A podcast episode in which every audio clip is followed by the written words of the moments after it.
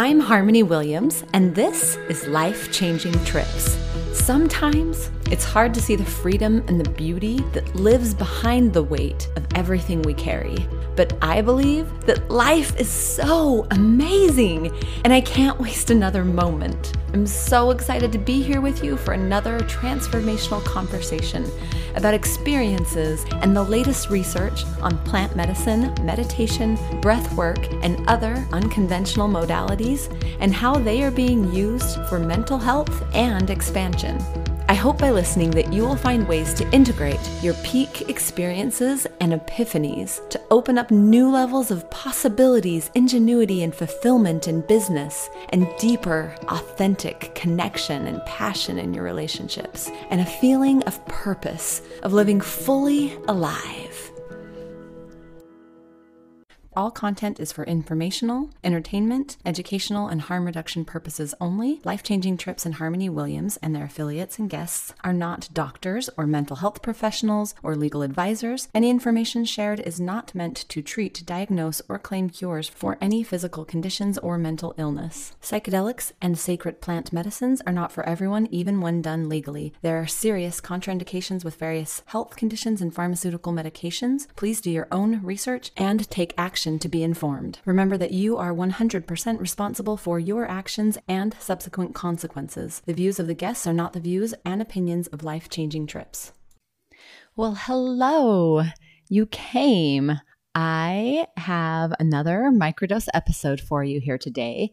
This is from part of an interview with Amy Anderson, where she asks some basic questions about microdosing, and I answer them and tell a couple stories. So it's super short, but if you're just looking for things on microdosing, I'm hoping that these little episodes will help. And if you have any experiences or if you want to tell us how you use microdosing, then DM me and I would love to record that and get it up here so it can help other people. This last week, we had a Southern Utah meetup, and with the Divine Assembly, Steve Urquhart was there and talked to us a little bit about legalities and how they run their group up north. And it was really fun to get together with people down here. If you would like to hear about future gatherings or about the coaching, integration, or microdosing groups we are going to be doing in the fall, then subscribe to our mailing list and get in our life changing trips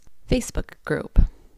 Remember to listen to our legal disclaimer and enjoy this episode. So, the microdosing she also did to help her keep that up. Yes, talk to me about that. What what is microdosing? You've mentioned so, that a couple times, but I don't. Is that just this stuff? But it's so just like tiny little dots, or what? yes. So, so I mean, I call it um, caffeine for your soul because it's about as serious as caffeine.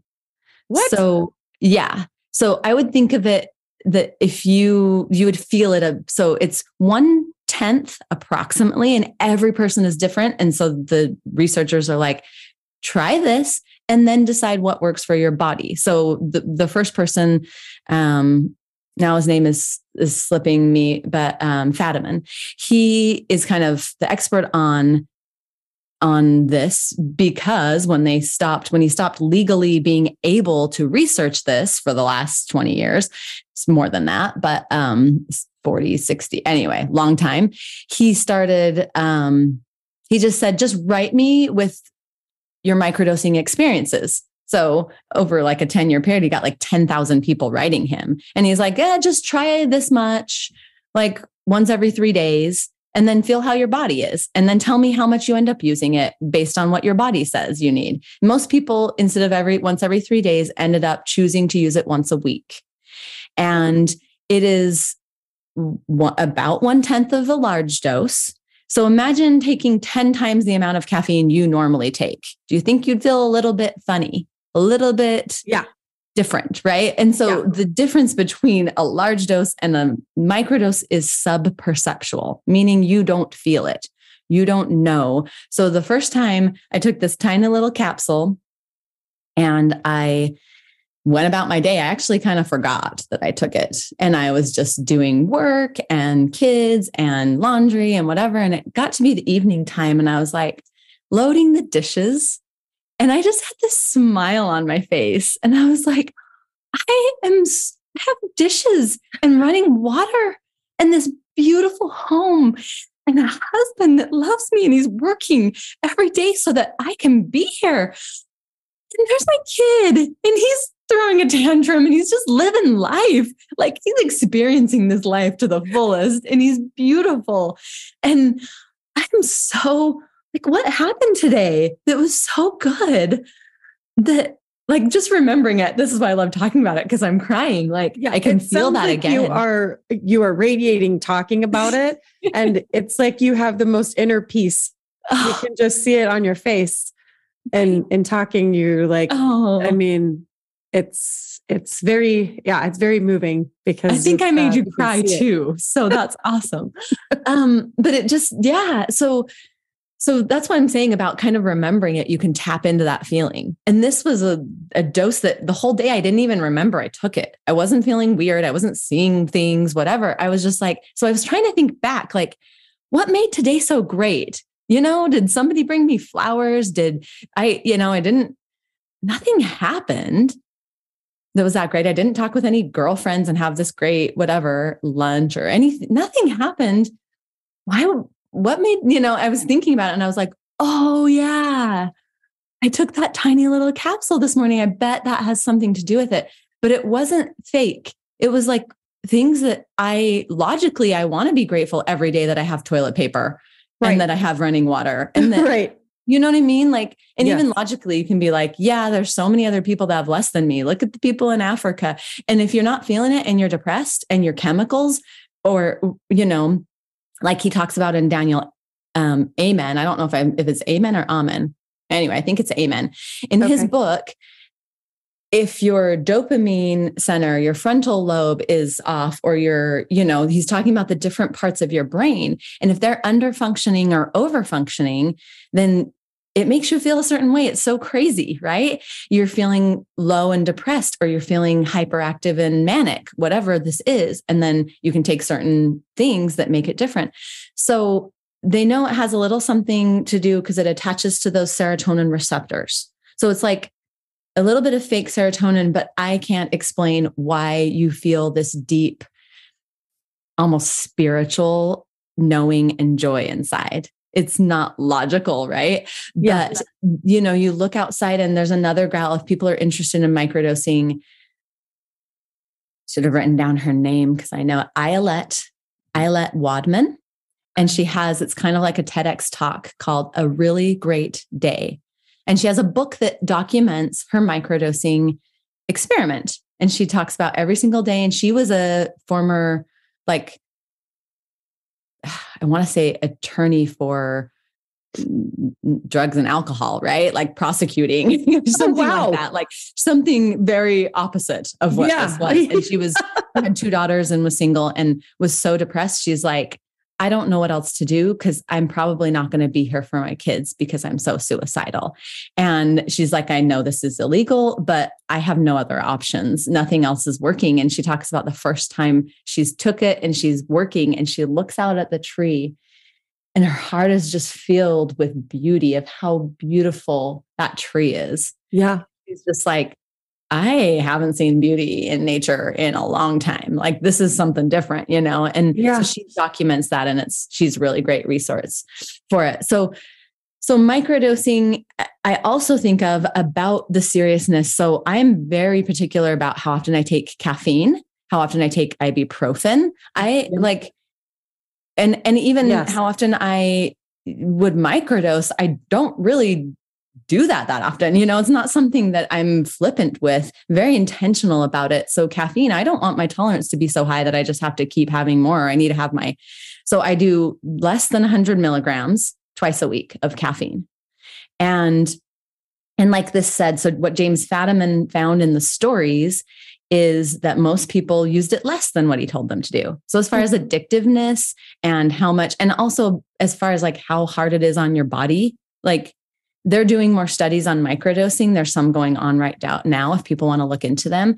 But from what I've heard, do your own research. I'm not a doctor. I'm not a lawyer. I am not a right. Uh, you know right. psychiatrist. None of these things. This is just my own experiences and experiences of others that I've heard.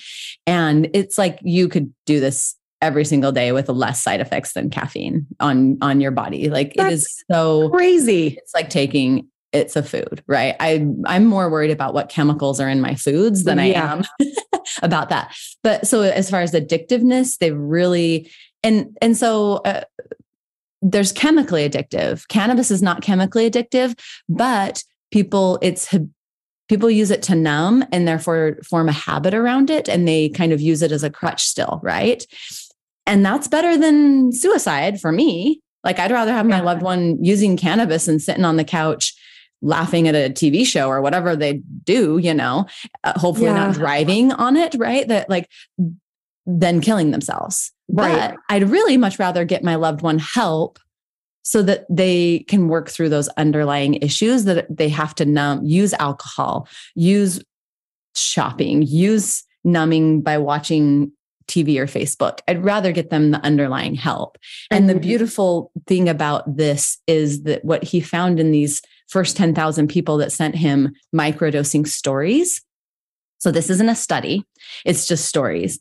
What he found predominantly is people said that they felt like getting outside and moving more. They felt like doing yoga and going on hikes. They embracing felt like life, embracing eating, life. Yeah, eating healthier. Yeah. They felt, I mean, of course, happier was one of the things.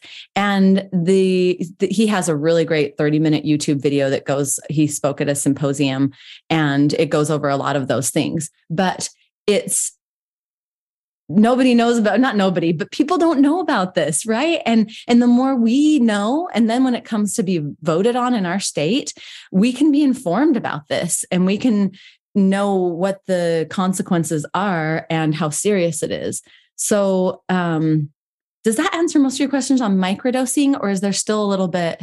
Yes. No, I think that that definitely does because I wasn't aware, but that's not none of these things. I just want to like make this kind of clear, but none of these things are legal. Like you, I mean, if, right. if somebody's so, like so listening to this right now and they're like, oh my, okay, so I I need I need to figure this out. I need to do my research and figure out this out. But what do they what do they do? Where do they how do they this go about this? Is why I'm spreading or... awareness because mm, most places it's not legal. Um, th- you know, people go to Peru because you can legally do ayahuasca. Costa Rica has some things that people go there for, and Canada has it, it's you have to look into the rules in Canada, but I I guided someone on a hike from Canada here in our gorgeous red rocks and we were talking about this and they're like, "Oh yeah, I have my microdosing pills with me." I, and then ah, I wonder if I should have brought those on the plane. Maybe maybe I shouldn't have brought those on the plane. I didn't think about it. They're just my I was prescribed them by a doctor. I have my microdosing pills, you know, from Canada. Right. I was like, "Oh, that's amazing. Like, that's so cool that you have access to that. And she's like, oh, yeah, they're way better than my antidepressants were. You know, I love it. And was telling and, me about it.